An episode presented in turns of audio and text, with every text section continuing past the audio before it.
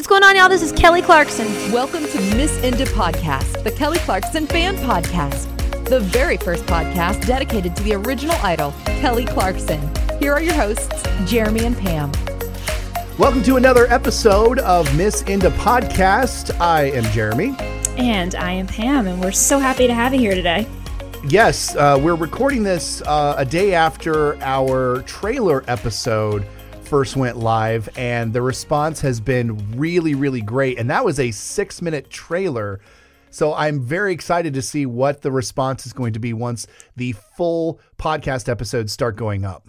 I'm so excited. We've already had people being like, "I want to be on. I want to be a like a, a guest on here." And you know what? We're definitely going to have some fans on here. So keep oh, listening, oh, sure. and we'll we'll we'll let you know what we need from you when etc etc but yeah it's been so cool seeing all the excitement from everyone. Because um, you know we're just two fans but this is like such a big passion project for us. And yeah. the fact that we've had such positive response it just means the world to us. You hit it on the head. We're definitely going to be getting fans involved. In fact uh, at the end of this episode, we'll give you all the details on uh, how you can contact us and uh, what we're looking for to hear from fans because uh, in the coming weeks, we are definitely going to start getting more fans involved. Uh, we wanted to sort of get our, our sea legs about us, so to speak, uh, to get started here. But in doing so, I am so excited for this week's episode because when Pam and I sat down and started talking about what we wanted to do and how this podcast was going to look, this was one of the very first things that we had on our list yes. was to do album breakdowns. And when we say breakdown, we don't mean like, oh yeah, we just talk a little bit about the record and, you know, give our opinions on songs. Oh no, like we are going so deep into this album, even the hardest of hardcore fans are going to be like, "Yes, I didn't know." Yes, yeah. There's already stuff that Jeremy's spoken about me privately that I'm like, "Huh, who knew?" He's going to give us all an yeah. You're going to give us all a big education. Now, before we get into our breakdown of Thankful, let's get you caught up on some of the latest Kelly news. Uh, it was late in the week when Kelly started to be seen in some clips from the Today Show uh, which are, uh, as we're recording this, they're actually set to air a day from now and then on Monday as well. But she is already teasing a new album, uh, which I think kind of took us by surprise. Am I not? Am I mistaken in that, Pam? She had said previously, I feel earlier this year, that she was working on an album that was a, I believe, a she said like a baby or like a crossover of Stronger and Breakaway, but we didn't really know any any details about that. And I don't know if it was something that she was working on very deeply or something that she was working on sporadically. But she said this is her most personal album yet, which is yes. very interesting to hear. yeah, and she also mentioned about how this album is going to talk a lot about relationships and from their beginnings to their endings, which, of course, um, you know, without going too deep into her personal life. I mean, we all kind of know what that means. And so it sounds like we're going to have, like you, like you said, and like she said, you know, some very, very personal stuff is going to be on this album. I appreciate and am excited about her saying that it's sort of a hybrid between Stronger and Breakaway because, uh, and I think she's probably talking about the emotion levels of those albums. But uh, I mean, look, two of her best albums have a baby okay yeah let's let's absolutely have that record because that's the one we need right now um, but i'm excited for this news i'm excited for her talking about it she said in the the today show clip that she's been listening to mixes from the album so it sounds like and pam you can jump in because you've you've had the experience with artists uh, making albums and kind of the process of what comes when uh, if you're listening to mixes, that means that probably a good majority, if not all of the record is recorded. Now you're just listening to different sort of massages of songs. Uh, they're trying to figure out exactly what the sounds are going to be for some of the songs. And so the record may be actually pretty far down the pipeline. And now we're just waiting for her to sign off on the final versions of songs. Then they're going to put them together, and then you start with the sort of the release process. Obviously, it's going to vary for every artist, and um, most of my artists that I work with probably don't have nearly as big of a production as she does. But this is a good sign. This means that you know she's probably past the demo stage, and that means that they have brought the band in. They've actually have brought some of the supplemental uh, instruments in, um, not just your basic guitar, piano. Um, they may have brought like strings in and you know more drums and stuff like that. This is a good sign. I'm not saying we're getting the album right away, but I mean we'll have to play it by ear as far as the talk show goes and the voice. But there is a chance we could get a 2021 album. I don't want to you know spread rumors. This is just my mm-hmm. opinion that um, with this current timeline, I could easily see a uh, late 2021 album. I would not be surprised. You really think it would be that late? I mean, at the latest. I don't want to tell people, "Oh, it's coming out in February." I yeah. think realist. I think realistically, the earliest it would probably come out is uh, maybe the spring. Okay. That's my opinion on this.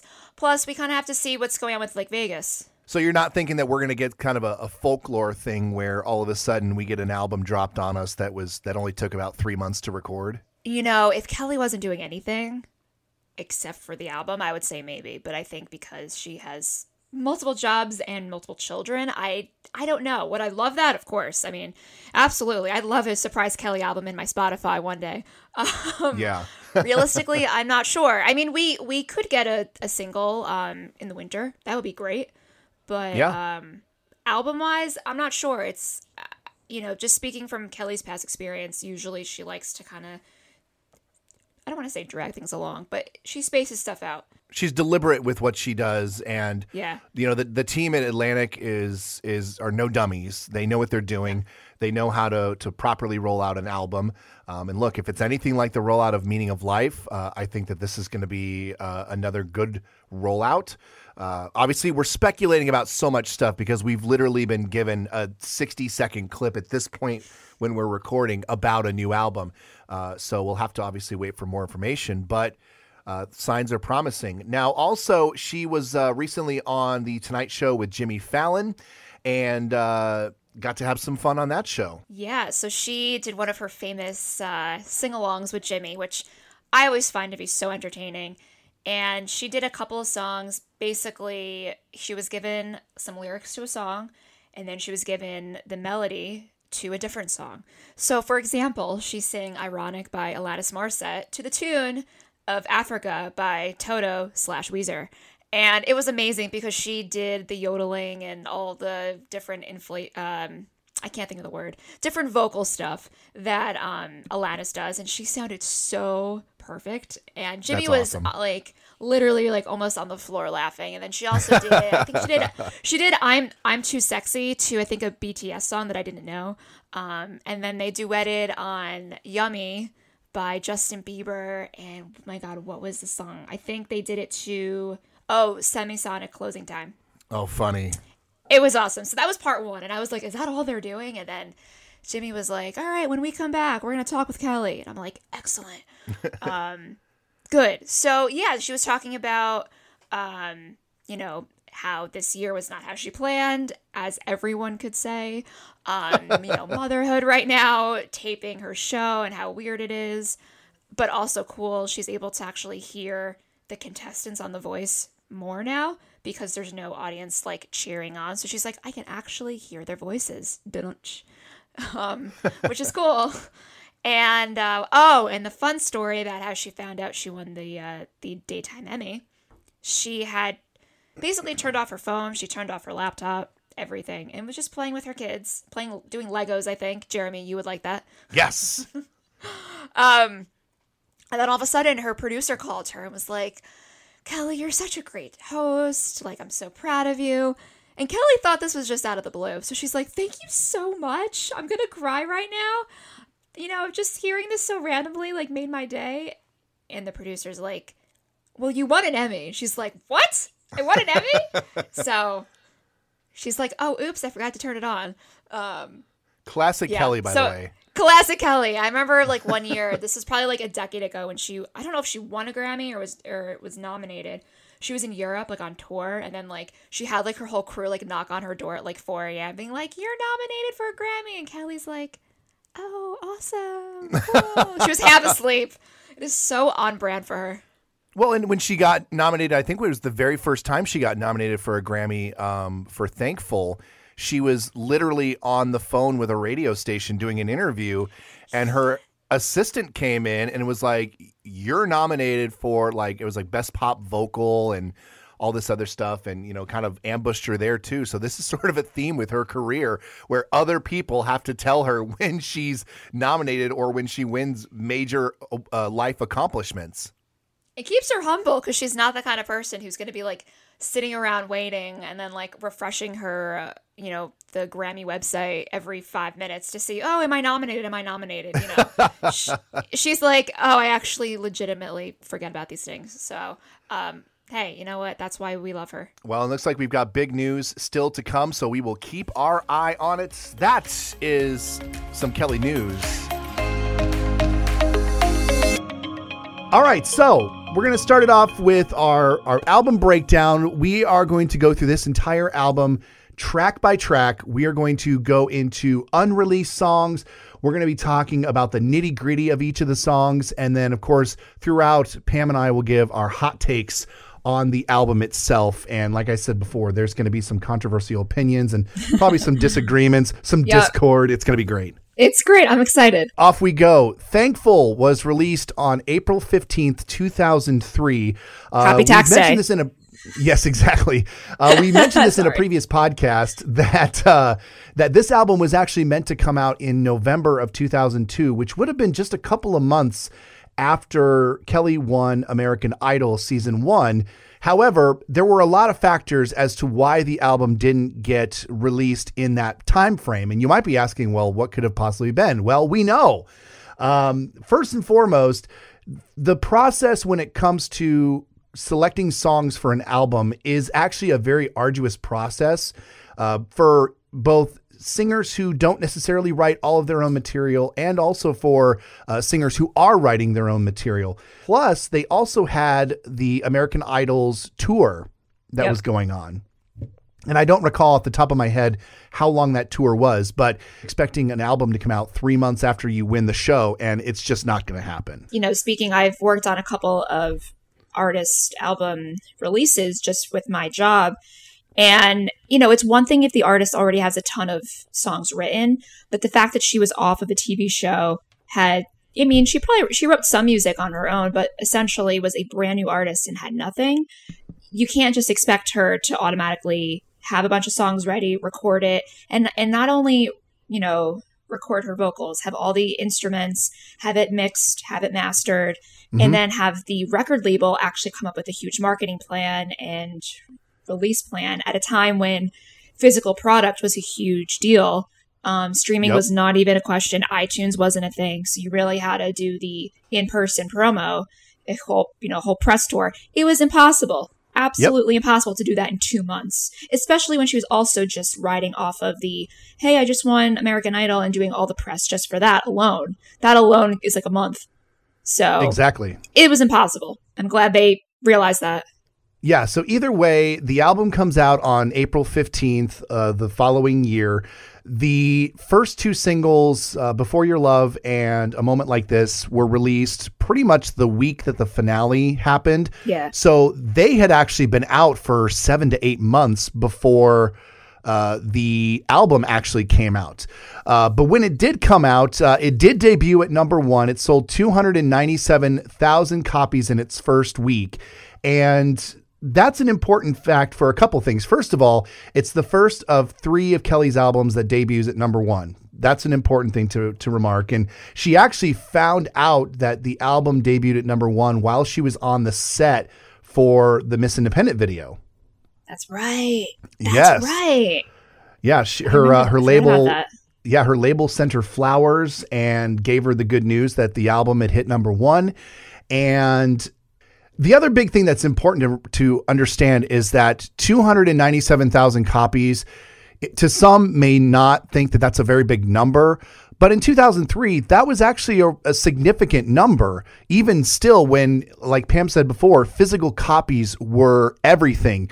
If an artist were to sell 297,000 copies of a record today, it would be among the best selling albums of the year by far. Yeah.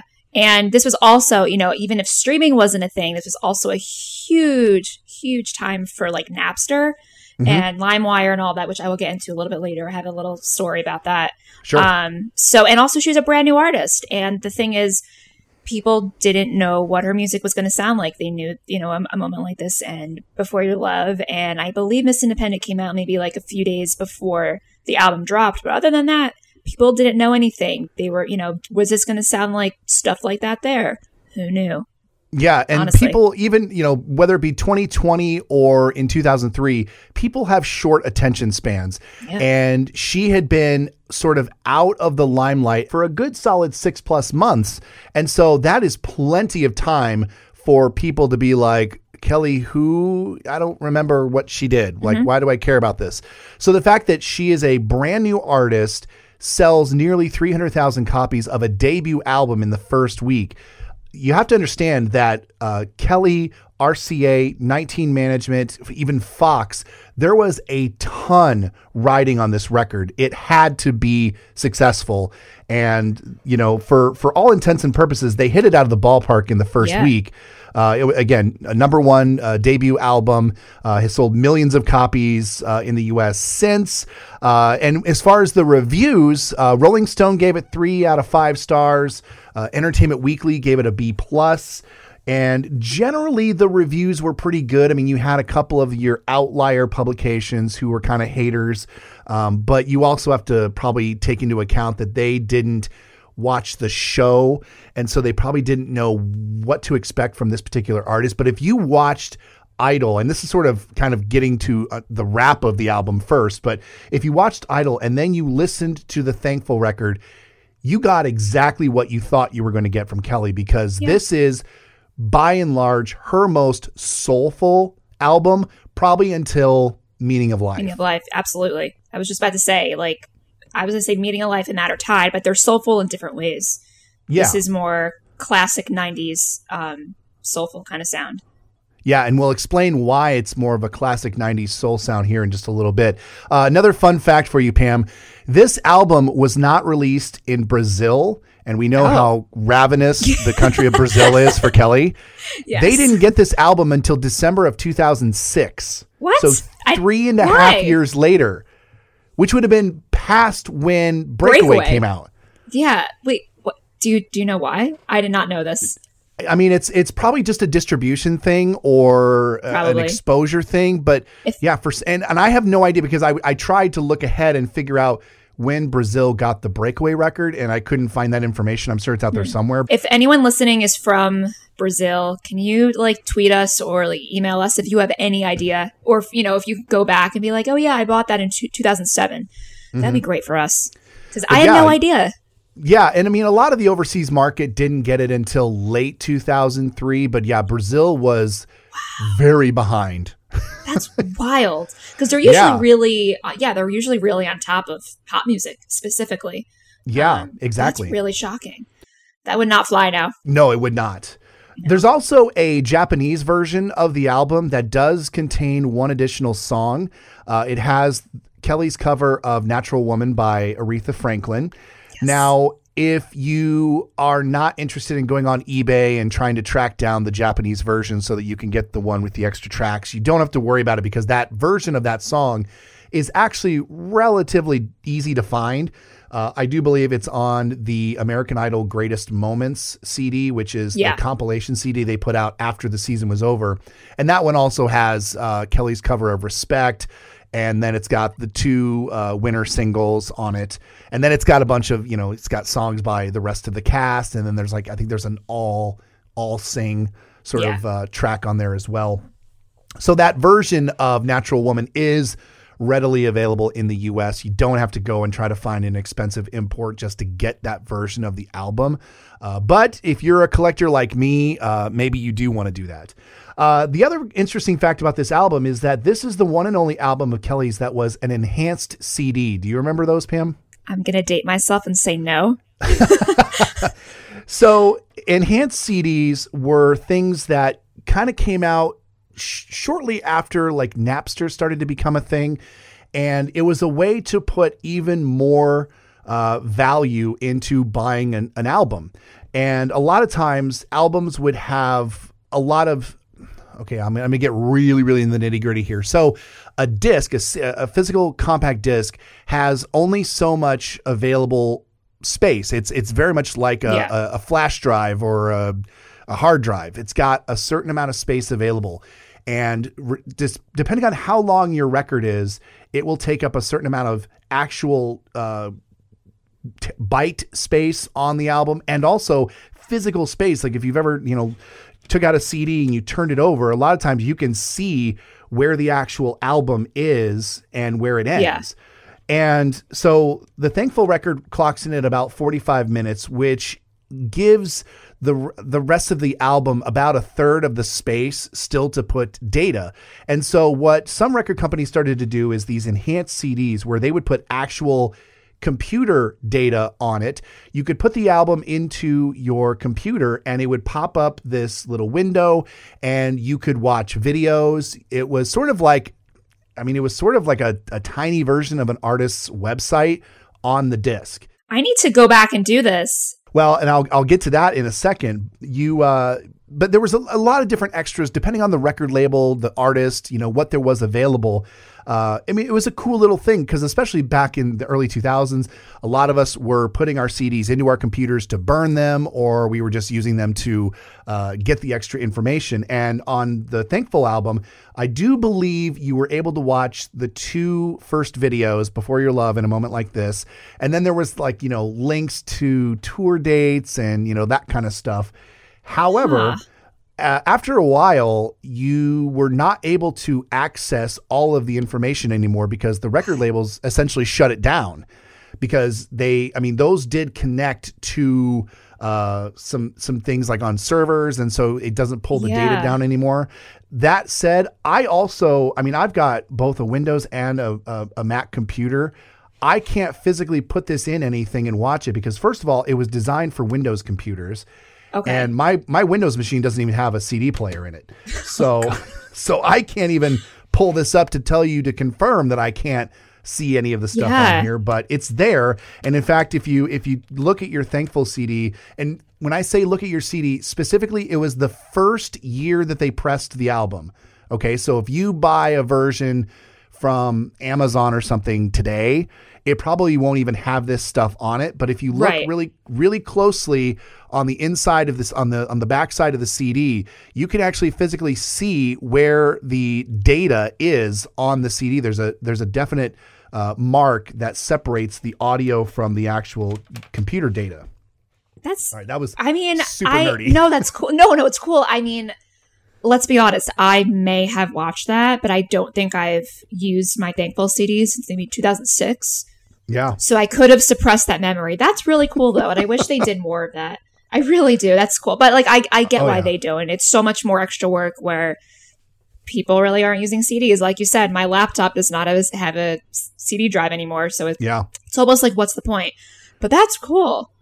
Yeah, and, and the record labels tried to do all kinds of different things. They tried to do something called a dual disc, which oh, was yeah. a two-sided CD. I've got a few of those, and they they tried all kinds of stuff, especially when burning became uh, and file sharing became a big thing. They were doing anything they could to add more value to people buying the CDs. And this is the enhanced CD is sort of the start of that. Speaking of burning, so I think I had mentioned before that, you know, I was not a immediate Kelly fan. I became like a super fan in 2004.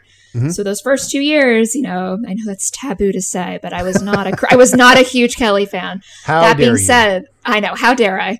Um, that being said, I remember in 2003 my sister made me a mixtape with or mix CD rather with just like a bunch of random songs that were out at the time including a moment like this and Miss Independent. And also, I asked specifically for the super random for the uh, live performance of "Bridge Over Troubled Water" by Clay Aiken from American Idol. I had to throw that in there. It's great. Anyway, Miss Independent though, there was a thing though that I don't know if anyone listening has had this experience, but you were not able to get the legit Miss Independent file from any file sharing site it would not play the last bridge and the chorus. It just mm. d- did not exist anywhere. It would only play the chorus on like repeat. So the when I finally got the CD, like a year later, I finally heard the full song. That I you know, and I my mind was blown. Um, I thought it was really funny. I'm like, oh, this is not what you know. The song actually has some like growth to it. It's not just you know a verse and the chorus for another two minutes. Yeah. so that's why you should not illegally download things, friends. There you go. yeah. All right. Are we ready to uh, to get into the individual tracks, or do you have any more fun facts you want to share? If I have any other fun facts, I'll probably they'll probably pop up in those random times, and I'm just going to shout them out. So let's go track by track. let's do it. All right, let's do it. We are off in the tracks of Thankful, and the first one is uh, The Trouble with Love Is. Uh, this was actually the third single from the album, and I still love this song. It is so smooth, it is so soulful, and it is probably in my top 10 of my favorite Kelly songs. Really? That's yeah. so interesting. I love this I do love so it. much. It's a great ballad. Um, it really is. It, it's the thing. I think it is really underrated. I mean, if I'm going to be honest, I don't know if I would have put it first on the album. Mm-hmm. And I don't think I would have made it a single, but I think I'm assuming they made it a single probably because of the tie in with Love Actually. I could be wrong. Yep. Um, I personally probably would not have made it a single though. I think it's good, but it, I mean, as far as the three singles go, I think it probably performed the worst. Um, that's not because it's bad or anything. It's just that's just the way it was received. Um, but I think it's a great ballad and um, it's soulful and it it you know there's not too much going on. It really just focuses on the actual vocal itself, which I think is good and rare. Yeah, yeah, and there there was interesting uh, notes about this song in that it was now it's not uncommon for a song to be constructed in many different locations. You know, you can uh, you can record you know instruments in one city and vocals in another, and and BGVs in another city. And I looked at the information about this song. Five different cities this oh song God. took to record. so, oh my God, knows? how many how many uh, countries is it? All in the U.S. I believe it was mostly in the U.S. It could have been one additional country. I would probably have to actually go back and look. Oh, I have it pulled up right now. I have it pulled up. Yeah. So it was uh, Hit Factory, New York City, Record Plant in L.A., uh, the Enterprise in Burbank, and the Loft Recording Studio in Bronxville, New York. Str- oh, strings were in Philly. That's crazy. That was another thing that I, I was surprised to learn when I was doing my research about the record is that there is a lot of strings on this album, but they are so subtle but now that I think about it, and I went back and I've I've listened to this record, you know, half a dozen times in the last week. And there was one time where I just closed my eyes and I listened and I listened for the instruments. And mm. I realized how many songs contain strings and how much we would actually miss them if they were gone. Because they do add that subtle layer to so many yeah. of the songs on this album and it's not yeah it's not necessarily an album that i think of as like a heavy string um not at all i think yeah. you know if i think of a string album i think of some songs in like my december maybe but we won't yeah. get into that but no i i definitely um i probably need to take a closer listen yeah because i can't song, even really think of anything off the top of my head that's very string heavy and this song is also the first of four songs on the album that kelly has a writing credit Woohoo! Yeah, she uh, will. Those will get more and more as her career progresses. But yeah, there's there's four songs on this album where she does get credit for writing, and the second one also happens to be the second track on the album, and it was the first single, and that is the ever popular Miss Independent. Excellent.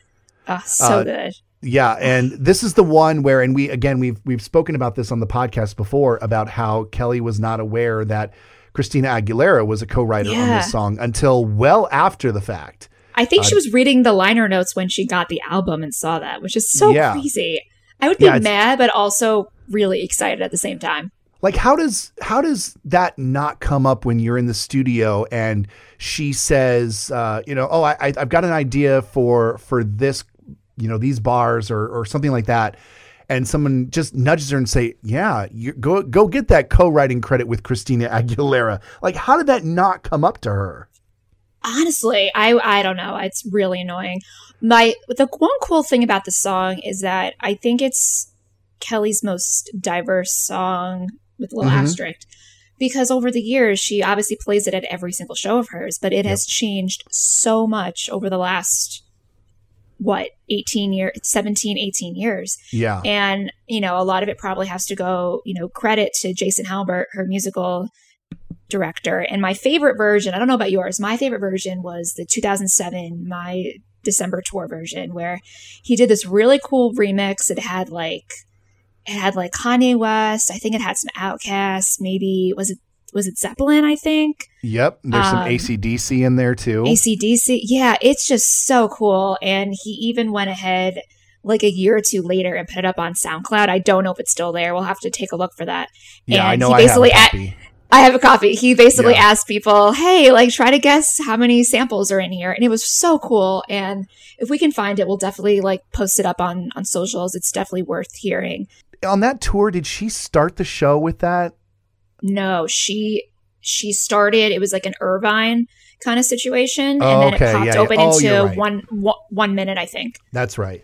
Yeah, because I remember seeing that version of the song in concert, and just it blew my mind. It's so good. Yeah, I kind of really, want her really to good. bring it back, and I mean, not the exact same way, obviously, but like yeah. something similar to that. I do love the way it's it's come now, but I like how it kind of updates each tour. It's exciting, Yeah. and we don't expect it.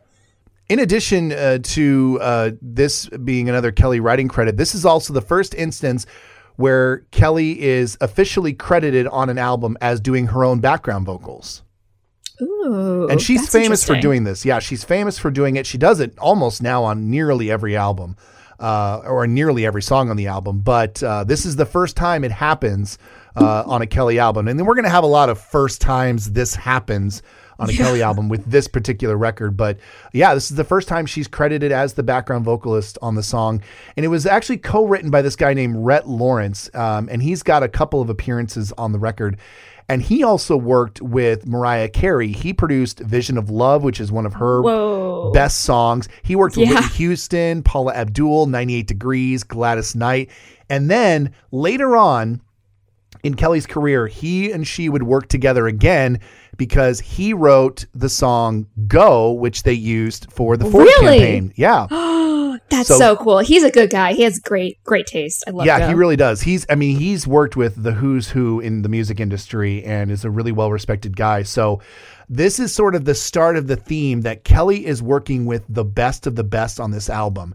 Um, you're going to hear us talk a lot about a lot of the names that are on this album, and we'll say about how you know how great this record was, but also there was a lot of missed potential, and we'll get uh, we'll get more into that uh, as we go on. You, you have anything else about uh, Miss yeah. Independent? Miss Independent, and also a little bit with the trouble with Love is. I think these two music videos, per, in particular, I mean, not much happens in either one. The trouble with Love is, I'm just going to backtrack very quickly. You know, it's she's on a rooftop singing, and there's just a bunch of you know teenagers fighting and Love Actually clips. The music video is nothing special, but the her look and and then well, Miss Independent, it's just like a fun house party. Nothing Yeah. major, but they're both good videos. But It looks her- like it looked like Fiona Apple's criminal video if she was actually having a good time. if she, if Kelly was actually drinking or stoned or something. she wasn't, but she's probably on like Red Bull or something. Yeah. Um, anyway, but um, her appearance in those two videos are probably my favorite look of hers ever. I don't know if this is me being selfish because I'm brunette, but I am the number one uh, fan of Kelly bringing back her brown hair. Yeah. Um, I'm also loving right now that she's growing out her roots. I'm like, yes, keep going. anyway, but I love that in the Trouble with Love is video, she has this like brownish, it's almost reddish hair that we I don't we don't really ever see again. And Mhm. she has this huge like Christina Aguilera stripped like huge nose ring. And I'm I'm all for it. It's very mid 2000s. Um and then Miss Independent her hair is just like brown. It's just nice and wavy. It kind of, well, mine's not brushed right now. Kind of looks like mine a little bit if mine were actually done. And those two videos in particular are my favorite looks of hers ever. Sorry, Yeah. I know it was 18 years ago. It's not a matter of, you know, you know, weight or whatever. I just love the hair. That's Yeah. my thing. I'm all Well, about hair. And speaking of looks that I really love, I really love the look from the video of the third song on the record, and that is Ah. Low. It is just a that's a solid look for me too. In fact, that used to be when I was on the uh, when I was on the Kelly Clarkson Express for the longest time, my avatar was a screenshot from the Low video. Nice. You can yeah. tell that it was filmed ra- like right around when From Justin to Kelly was filmed because it's that same like short kind of layered choppy yep. hair with the highlights. You can totally tell it was when within the same few, few months. But her, she's wearing like an Aerosmith shirt, mm-hmm. and this is also the music video is the very first time we're going to see, we're going to see it many times throughout her career that she's performing live with her band in a video. That is a yeah. staple that she will continue to do forever. this is the first although, time though. Although you can go through that uh, that video and try to pick out a band member, and now you probably couldn't even guess because they were just. No. I think they were mostly studio guys at that point. I think so. I don't think we like really. I don't think like her solid crew, her core band started until probably Jason, which was a year or so later two, maybe two, two or I don't even know how many years later, but only a few later. Yeah, pretty much until she started touring the record is when you know Jason jumps on and then we start to get some of the names that we remember and know. Exactly. Uh, so yeah, so "Low" is the third song on the album. It was the second single from the record. This is still another song that I absolutely love. I wish so it good. would have more appearances in some of the the more current day concerts. Um, I it agree. Was, was it was it Meaning of Life tour where she threw it in? or no? Yeah, she, she I, or, but, it, but, was it a uh, or uh, no? Uh, which I think there was one tour. I, I, don't think it was Meaning of Life. There was one. No, she it wasn't Meaning of Life. She did a, another tour of hers though. She threw it in for the medley, I think. So she sang like a minute of it. Yeah, she did like a, a minute of like older songs. Yeah, I forgot which tour it was. Um, I think she for the Stronger Winter tour. I think she did the Trouble with Love Is, but I don't remember. I think she did Low at some point. Yeah. Uh, so this song was written by Jimmy Harry, and he would actually go on to write with Kelly again. He wrote for uh, the Breakaway album, and he wrote the song "I Hate Myself for Losing You." Ah. And yeah, and this is another person who is a well-respected songwriter, written with a lot of big names. Britney Spears. He wrote "Sober" by Pink. Uh, he wrote with Clay Aiken, and he also co-wrote RuPaul's like one big hit "Supermodel." Yeah, that's amazing. Yeah. So again, that. again, pairing Kelly with really, really big songwriters uh, for really, really good songs on this album. Yeah, and I have a. This is really stupid to me, but when this song came out, um, I was very young. I did not know my genres or my musical knowledge, and I had this memory of hearing this in like the supermarket near me. And th- okay, I want to preface that country music did not exist in New York for probably the first 20 years of my life, I swear, it just was country radio did not exist. So I didn't know country music. And I remember hearing Low thinking it was a country song. it's clearly not. If you listen back, it's clearly not, but that's what my, you know, very young brain thought it was. But no, I think it's a great pop rock song. I think it, it did well overall, but I don't think it did as well as it should have. Yeah, yeah. Ultimately, the second and third singles, "Low" and "Trouble with Love," is uh, underperformed as singles because RCA had planned for a fourth and a fifth single, and we know what those were, and we'll get to those in just a second. Uh, yes. Uh, but in the meantime, you have anything else on "Low"? No, I think that's it. It's a great song. Listen to it more, people. Uh, it's very underrated. We continue with the theme of Kelly working with incredible songwriters, and when you say an incredible songwriter, there is one name that really should come to your your lips first, and that is Diane Warren. And she wrote the fourth song on the album, which is Some Kind of Miracle. And this is one of those songs that sort of, def- for me, defines the sound of the record. It is a soulful album.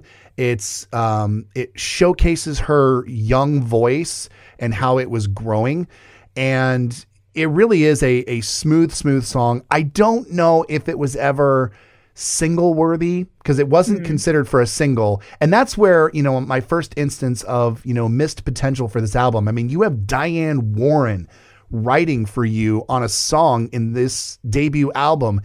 And for it to be a song that, you know, and again, I, I got to take my too close to it Kelly fandom hat off, is just, it's, it's a good song it's a good song, full stop. It's not a great song. It's not an incredible song. It's a good song. Yeah, I agree. Um, I have to, like, I agree. It's, I think it's good. I don't think it's the most amazing song she's ever done. Um, I have to admit, I usually skip it. uh, when I'm listening to the album. Uh, really? It's not bad. Yeah, I usually skip it. It's probably my second to least favorite. It's not for, you know, any reason that it's bad. I just, I don't know. Honestly, the first, most of the song bores me a little bit until we get to the bridge and that final chorus where it's just huge and super powerful. Um, I don't know. I know I might get a lot of hate for that. But it's cool though about Diane Warren because didn't Kelly sort of work with her again a couple years ago on that uh, "This Is for My Girl" song, the one with Michelle Obama. I think yep. she was on that. I believe so. Yeah. Um, so that was kind of cool, full circle moment. Um, yeah, it, I definitely don't think it would have been a crazy successful single. Um, not because it's not good. I just don't think it was radio friendly. It really wasn't, unfortunately. No. I, again, you know, we, you and I both have a lot of love for these songs, but at the same time, you know, if you're going to be objectionable uh, hosts and fans, I mean, you have to call a spade a spade. And it was just a good song, not, yeah. you know, anything that stands out, nothing that, you know, anyone's really missing at shows. Uh, it's exactly. just sort of there. And it's, it's one of those songs that, again, it defines the sound of this album. And, you know, you, you can instantly tell just even by her, her vocals what era this is for sure. Absolutely. So yeah not much to say about some kind of miracle no. and and kind of the same thing with uh with what's up lonely uh, which is our fifth song on the album. I um, love this song. this I is a really good song. Do. this is a really good song. Um it's a fun kind of uh flirty Bobby. another soulful song. Um Again, Kelly Isn't does her own backgrounds on this one. Isn't this the song that Jason Halbert is obsessed with and has been trying to get Kelly to perform for the last like 15 years? That sounds is that familiar. This one? It sounds I think familiar. it is. Yeah. Uh, for anyone listening, Jason Jason Halbert is Kelly's musical director and I'm pretty sure it's this song that like every tour that comes up, like someone always tweets him and he's always like, "Oh, maybe that this will be the year of like of uh What's Up Lonely, and I'm pretty sure he just wants Kelly to sing it live. And I don't think she has since like 2005. I could be wrong, or 2006 maybe. Um, but maybe you know, maybe one year for Christmas, Kelly can just like record herself performing it or something. Be like, Jason, let's just do it once. Get it out of my system. You'll get it out of your system, and then we'll just call it quits. I think it's a fun song. Um, again, it's a good song. I don't think it was radio friendly, um, but I really do love it. Yeah, and it's another one of those songs that really sort of it starts out nice and smooth and then it picks up as the song goes. Yeah. And by the end of it, you know, the vocal is just so good and you know, for somebody who is recording her debut album and is new to the industry, um, the strength of her vocals in this song in particular is worth remarking because it is so good.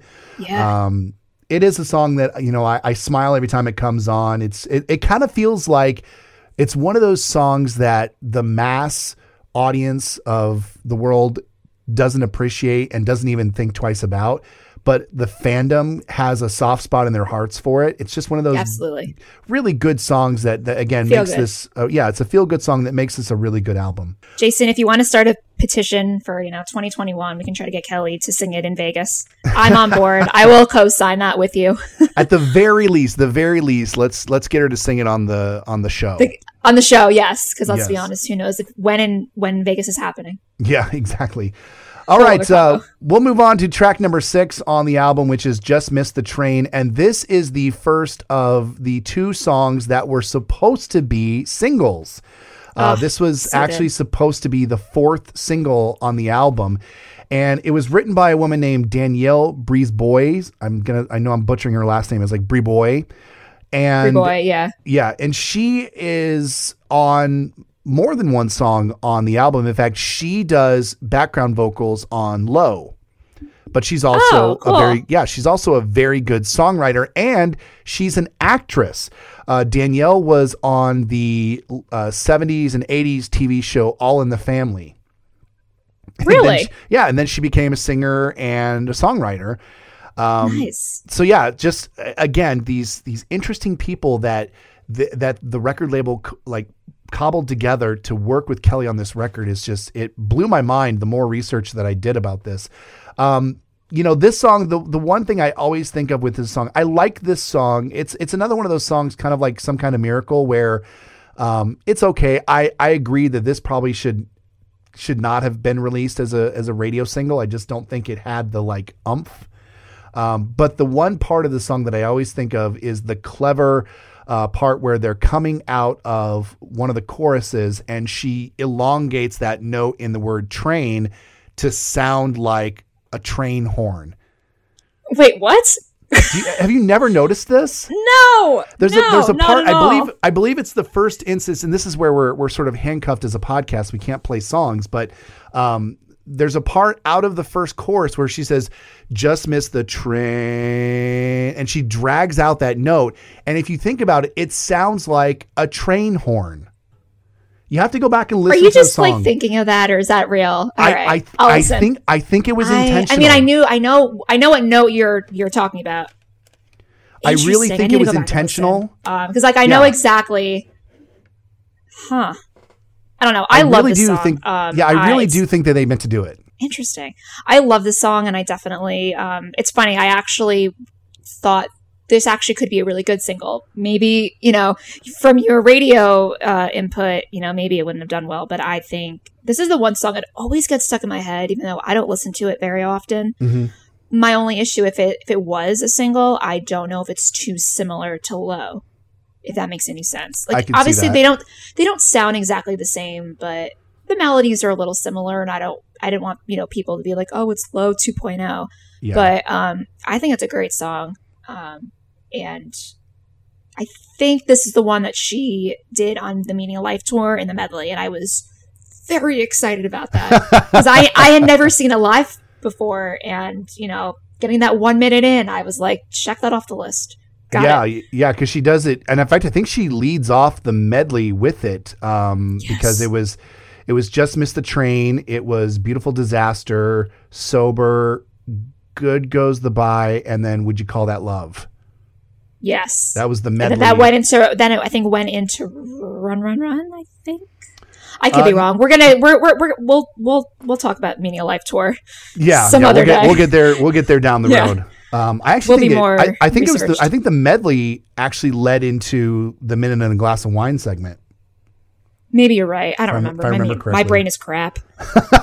it's crap. It's uh, too early. speaking of beautiful disaster, the seventh track on the album, this is this one gets my official stamp of should have been a single.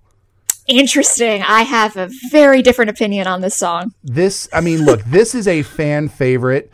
Um, it is one of those songs that I when I first listened to the album, I remember this being a standout song, and I thought to myself, "That's a great song. That's got a a solid hook. Um, music musically, it's well put together." And then later on, when I did my proper research, I figured out why, and that was that it was written and produced by Matthew Wilder. And Matthew Wilder was actually an artist in the 80s. He had a pretty big hit with a song called Break My Stride. Um, if you ever look it up, uh, it's a great song. Uh, but he, again, here's another one who has a huge resume of people. He wrote for Christina Aguilera. He wrote for Miley Cyrus. He produced for No Doubt Tragic Kingdom. Like that's Whoa. his fingerprints are all that's, over that album. Oh my God. Yeah. That's amazing. Um, so he this is his one contribution to the record is beautiful disaster and i know that it is a fan favorite um, it was a staple for a while in concert set lists. Yeah. Um, we all know that it ended up as a live version on Breakaway, which was still a head scratcher for me, but I'm not going to be mad at it because I loved the song so much.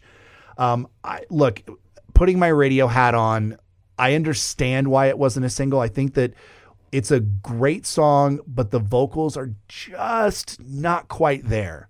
Just yeah, not quite. Like I, I think if she were to have recorded this song like breakaway all I ever wanted eras, it could have been better and like yep. her vocals would have been stronger and they would have had a little more richness to them. Um, it's still a great song. I still love it. I still think it should have been a single. I would have even picked this over uh, Trouble with Love is as a single. Interesting. See, it's funny you mention that because this is my least favorite on the album by far. Wow.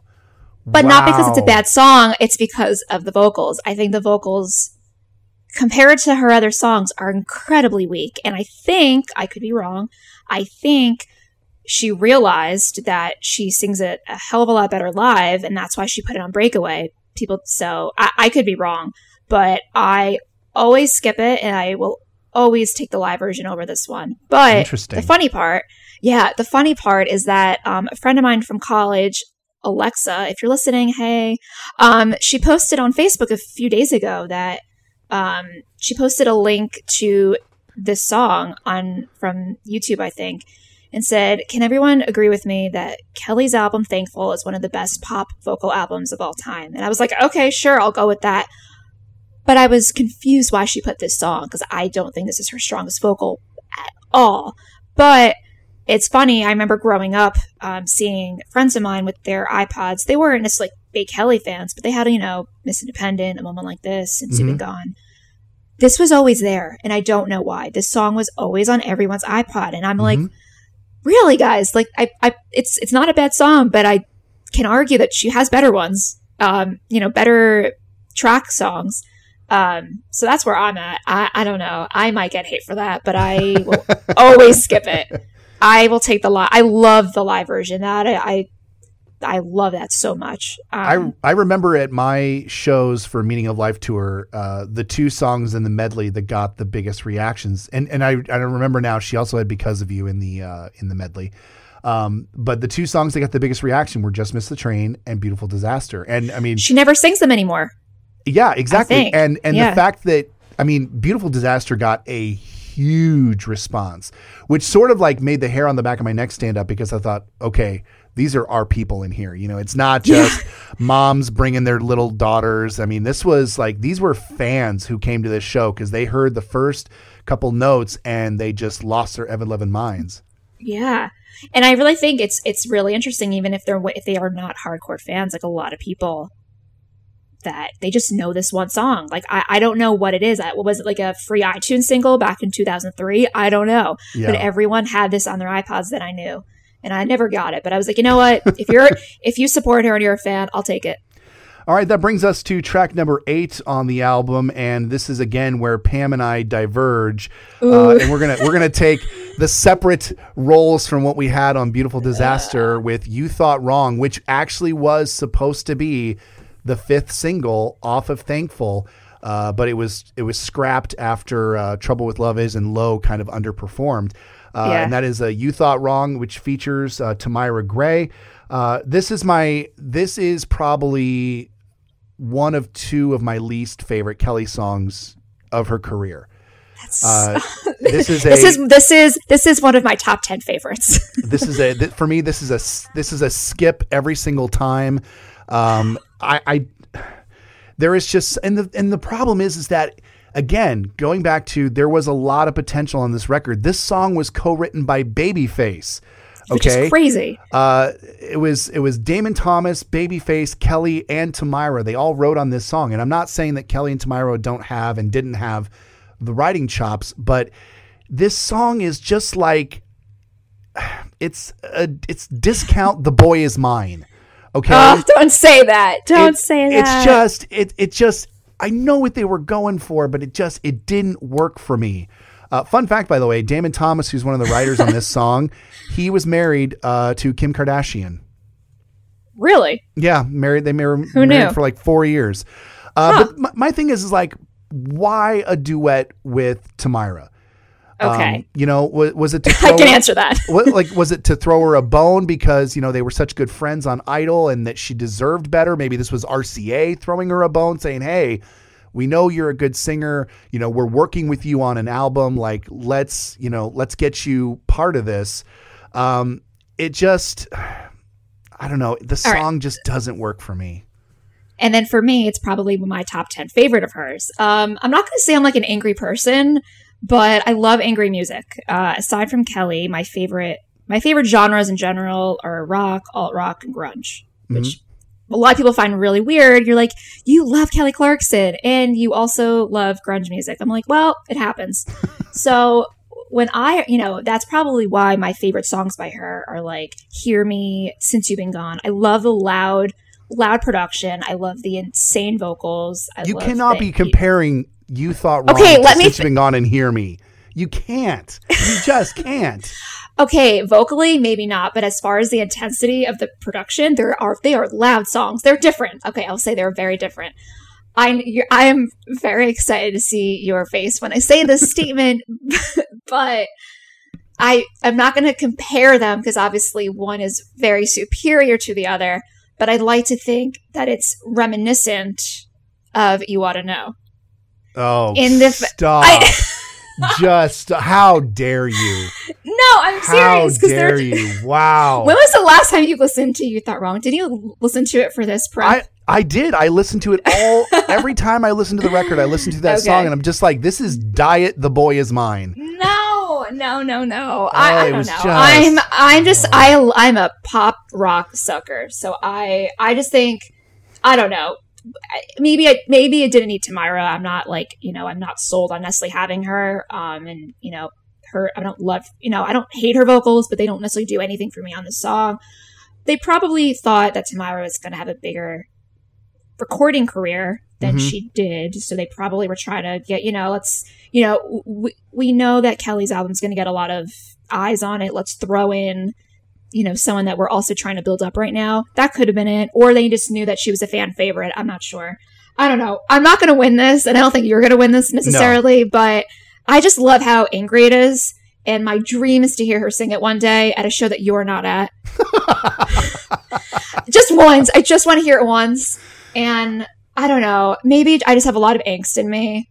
Um, but I just love this. I just, it's so angry. Not, I mean, okay, The Boy Is Mine is obviously a lot more R&B driven. Yeah. This is I just love I love how loud it is. That's my thing. I think I just love, you know, lyrically it's not the best. I'll give you that. It's not the strongest lyrically. Yeah. But I just love the heavy production. By I'll the way, at, that. At the end of the song, it's it happens at about 341 in the song. I've always wondered this, and maybe you know, or maybe there's fans that do know. Is it or is it not Tamyra that actually gives Kelly a little shout out of the phrase cool beans? Is that what, what she's? Eh, eh, you got to go back and listen to the song at 341. I could swear that Tamyra goes, cool beans. And that's when they start laughing and they laugh as the song fades out. You know, I, thought, I don't know. I never knew what they said. And now I. I always thought she said cool beans it. because that was obviously like Kelly's catchphrase throughout that's Idol. Ama- Oh well, as soon as we're done with this, I'm gonna go listen for that. If if you think you know what that answer is, or if you if you know for certain what it is, by all means, hit us up on social media. Tell us what you think it is or what she's saying. Maybe this is one of those things where we need to figure out how to get a hold of Tamyra and be like, "What the hell did you say at the end of You Thought Wrong?" Because I know she's like, "What's that song?" Yeah, she's like, honestly, "What song? What is that?" I didn't record that. All right, so uh, all right, so we obviously differ on you. Uh, you thought wrong. Uh, the ninth song on the album uh, is actually the same writing team, Sans Tamyra, uh, that wrote on You Thought Wrong. They also wrote Thankful. Um, this for me was another contender for should have been a single. I love this song. I absolutely love this song. It. I mean, I could. I could dump half of this record, but I would keep this song. Um, I remember seeing this on tour in the early tours and just it brought a smile to my face. It's just a it's a happy song. It's I mean it, it there's there's some cheese and schmaltz factor to it because totally. it it it totally is sort of winking at you know Kelly singing it to the fans for putting her where she yeah. was and we get that. But if you remove that context, um, it's a it's a fun, it's a cute and just a great song. I always quote the lyrics around Thanksgiving. I was just about to say that. I was like, every Thanksgiving, that's usually the only time of year I, I listen to the song. I don't hate it. I think it's a fun song. It's just, you know, doesn't really do much for me. But every year on Thanksgiving, I watch the um, AOL Sessions version that she did, which I think uh-huh. is the vocals are insane on that oh, one. Oh, they're so good. Better, they're better than the actual album. So uh, that's my once once a year uh, thankful listen. Um, I don't think it would have done great at radio necessarily, mm-hmm. um, in my opinion, but it's a great song. I feel like it's kind of similar to Some Kind of Miracle. I think they're both really great songs. I usually skip them. Um, you know, no hate for them, just kind of, eh, they're there. For me, Thankful would have been a good um, final single from the album. You know, a lot of times when, you know, you get into the fourth and fifth singles of a record, unless you're apparently Katy Perry early in her career, and you're still banging out hits at the sixth and seventh singles. Or um, Kelly Clarkson, uh, Br- Breakaway. yeah. Um, usually, you know, there's not a lot of expectations for those fourth and fifth singles from albums. Yeah. Um, so I think that this song would have been able to fit that. You know, they could have tempered the expectations. Still could have been a good song. I mean, heck, they could have even uh, you know, saved it for a time when you know the message uh, really resonated with the audience. Um, this this song sort of hits a, a the f- sort of a, a non clear finish line for me for this album, and this is where I sort of have a lot of my grievances with the album, in that while they got all of these great producers and great writers uh, on this album, the album feels lazy to me. And I say that because this is the end essentially of the the new songs.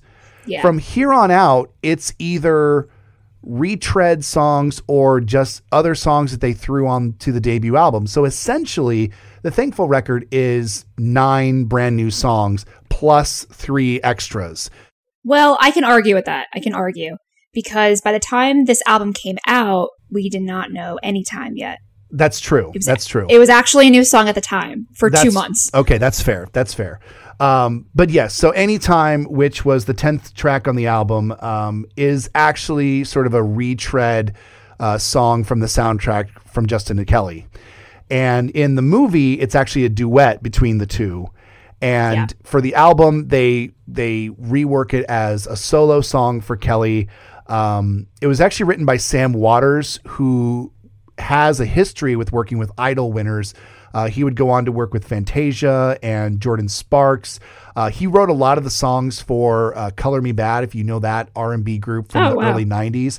He wrote "I Adore Mi Amor," "All for Love." He worked with Whitney Houston, Celine Dion, Leona Lewis, and here's a little nod to the future of Kelly Clarkson. Uh, Sam Watters was in a songwriting team, a songwriting and producing team called the Runaways. Uh, and there were several people in that group, including Ryan Tedder. Huh. That was before he blew up, I'm guessing. Oh, yeah. This is pre. Um, I almost said One Direction. that would be a very different topic. Yes. Uh, this is pre One Republic uh, pre, you know, Ryan Tedder being the the marquee songwriting name in music. Uh, but so yeah, so he has a connection cool. with the guy that wrote uh, "Anytime," which again uh, was originally recorded as a duet between Justin and Kelly for the movie, and then they reworked the song. Um, I do like this song. Um, this is for me. This is actually among the strongest vocals on the record. Absolutely, hundred percent. Such a good vocal uh, on this song, and and it's funny because I I listen sometimes to the thankful version, and then I go and I listen to the version on the Justin Kelly soundtrack, and I'm just like, oh, Justin kind of ruins this song. You know, it's funny. Like I'm actually happy that it's just her on the out on this track. Yes but I'm kind of surprised they didn't do the Justin version because I figured they also wanted to do kind of like what they did with Tamyra and just throw on another one of their their artists that they're trying yeah. to to, to uh, boost. But I'm not complaining because she sounds incredible on this. I mean, it's very schmaltzy, but yeah, she sounds incredible. It's it is a really strong vocal, and I think it maybe should have been a little bit higher up in the track listing. I'm not gonna lie. Yeah, I would agree with that. Um, I, again, I think it's sort of they put it at the end of the album because they knew it was sort of already a, a worked song, yeah. and uh, it, you know they probably just thought, okay, we worked really hard on these first nine songs. All right, make sure you get a solo version of that anytime song. And then uh, we come to what the album lists as the bonus tracks, uh, which are 11 and 12. And it's a moment like this and Before Your Love. Now, to be fair, somebody actually did some work on these songs for this album because we do get technically new versions. We do. Um, yeah, they're they're the mixes of moment like this and before your love are actually different than the ones that are on the Idol winner single. Is it like noticeable? Yes. Uh, oh, I need to listen now. yeah, yeah. Um, so for a moment like this, um, there's a couple of different notes Uh, I think she they either took alternate takes or they had her re-sing it. My mind is blown right now. Yeah, it's subtle. It's subtle. Like you you almost wouldn't know it. It's more noticeable with Before Your Love and specifically the ending. Um, there is a different note that she hits because at the end of the song she says uh, "Your love," and or it's "Your love." Love. Yeah. yes. Um, the version that's on the Idol winner single is a different. She does a completely different note. Like this is an entirely different take, uh, where she she changes the key of the word "your."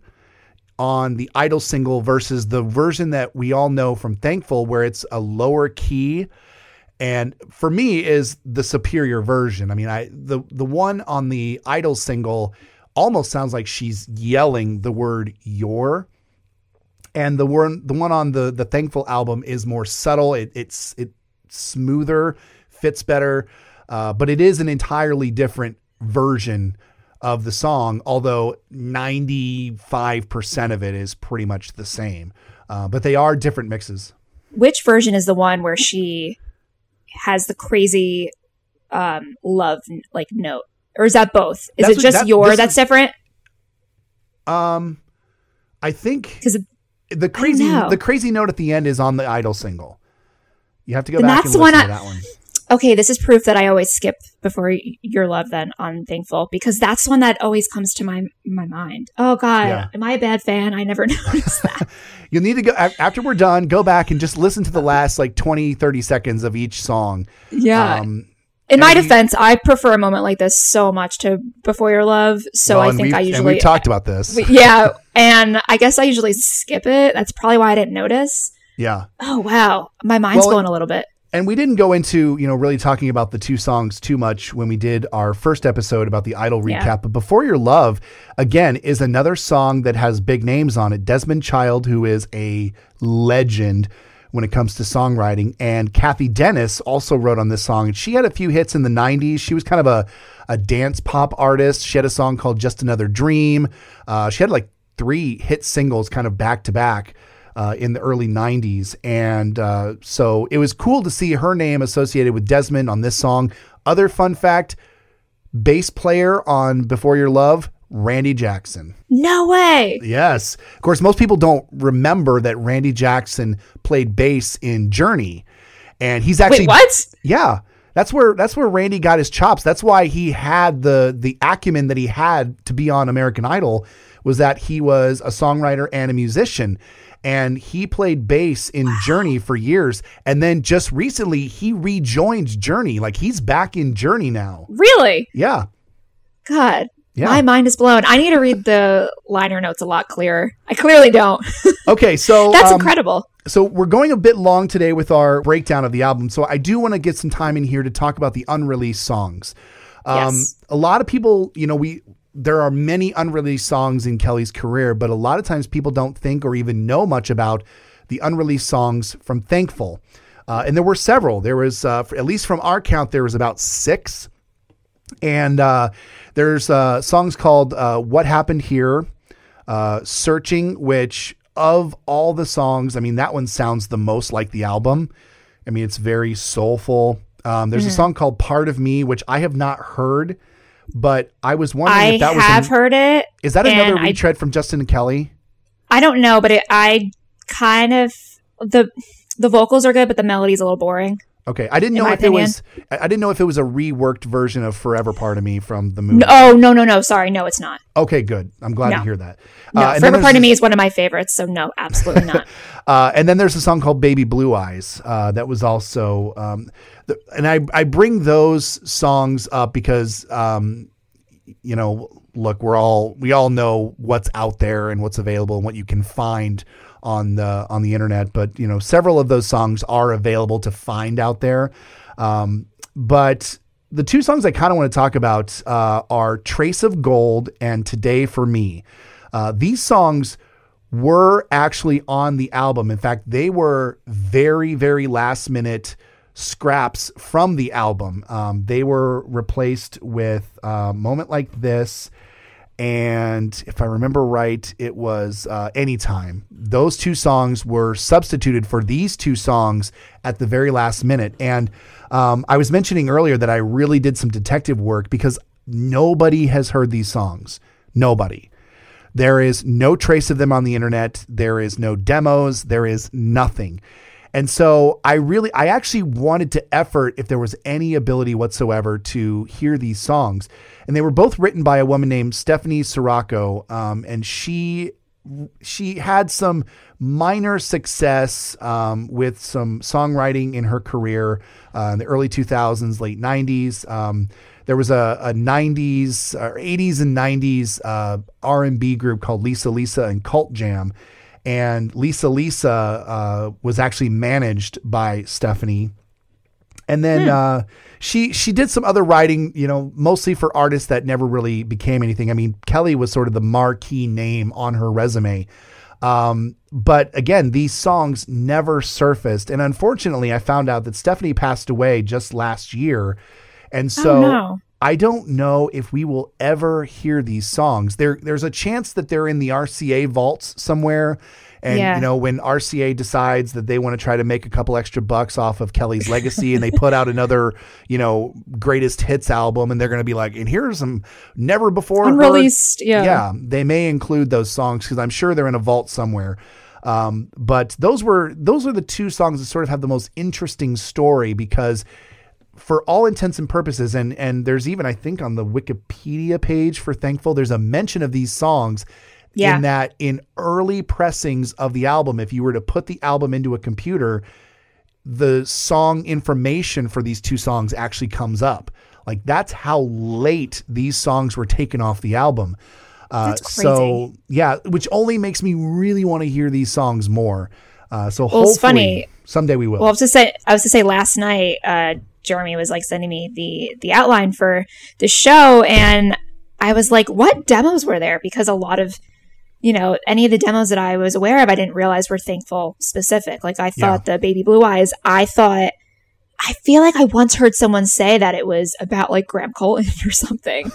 uh, clearly it wasn't, I guess. Um, but the, these two songs that you had just mentioned, I wrote back to you and I was like, uh, I don't think I've ever heard these. Like, you know, do you, do you, do you own these? Like, and you're like, no, no one's ever heard of them. I'm like, well, that explains a lot. Yeah. And then I went on Wikipedia and I saw that they were mentioned and I'm like, why have I never seen these two titles before? The others I had, but, um, I'm very curious to hear these.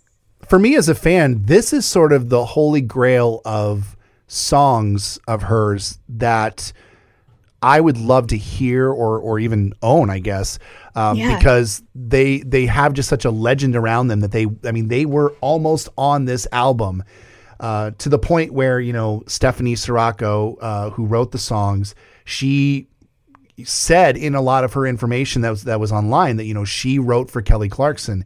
And a lot of yeah. times you don't tell people that you write for somebody unless the song actually gets out there because people want to be able to prove that they actually wrote for an artist. So um, these songs obviously uh, were were just a hair away from being released. So I'm very interested uh, to maybe someday be able to get to hear those songs.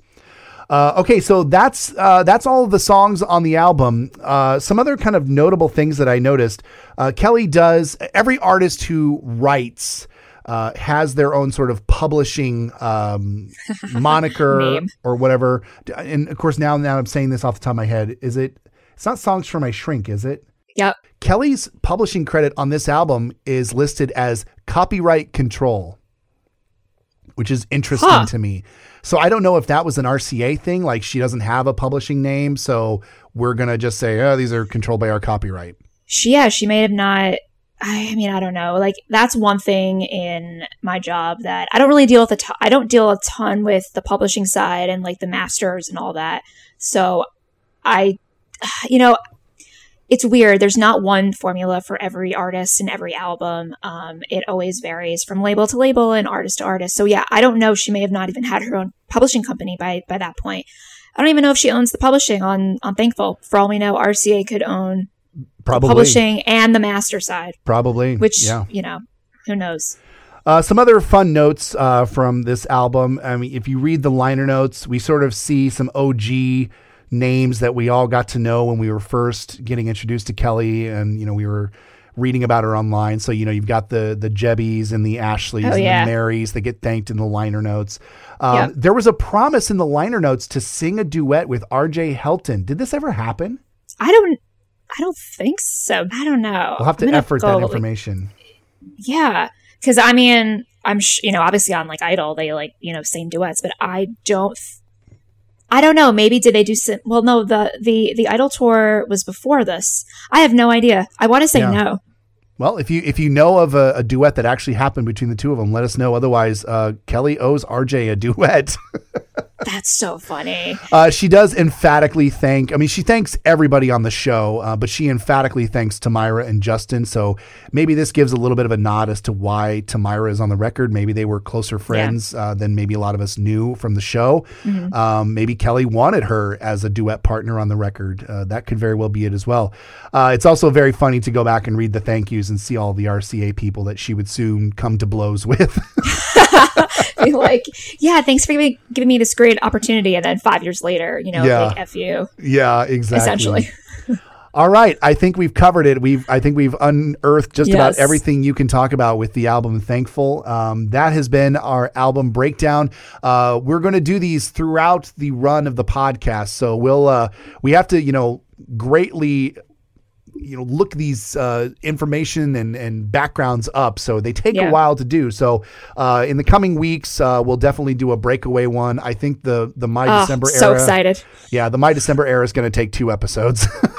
Honestly oh my god. so much to unpack from that era in general there is so, so much. But if if anyone you know if you're listening to this and you have any comments about the thankful one you know things we forgot or just your opinion on things. Things we got wrong things we got wrong, um, or just tidbits for future track by tracks, things that you think we should be mentioning, uh, feel free to tweet, uh, Instagram, or Facebook DM at Miss Indie Podcast. And you can also email us at missintopodcast at gmail.com. And also keep that email address handy because we want you to be sending us your Kelly experiences because we want to have fans on the podcast. And so when you send us your Kelly experiences, give us a story about uh, how Kelly impacted your life, whether it be, you know, the first time you saw her in concert, maybe you, when you met her, or something that she did that really impacted your life. We would love uh, to have you tell your story on the podcast. And we'll be doing those uh, here in the coming weeks. So stay tuned for that. Until then, uh, Pam, good to talk with you and see you again as as always. always. Same with you. And we will see you next week on Miss Indie Podcast. Thanks for listening, everybody. Woo! Bye, guys. You've been listening to Miss Indie Podcast, the Kelly Clarkson fan podcast. Miss Indie Podcast was written and produced by Jeremy and Pam. Remember to subscribe on your favorite podcast platform so you'll be the first to know when a new podcast is posted. Continue the conversation by following the podcast on Facebook, Instagram, and Twitter at Miss Indie Podcast. Send us your questions and comments to missindypodcast at gmail.com.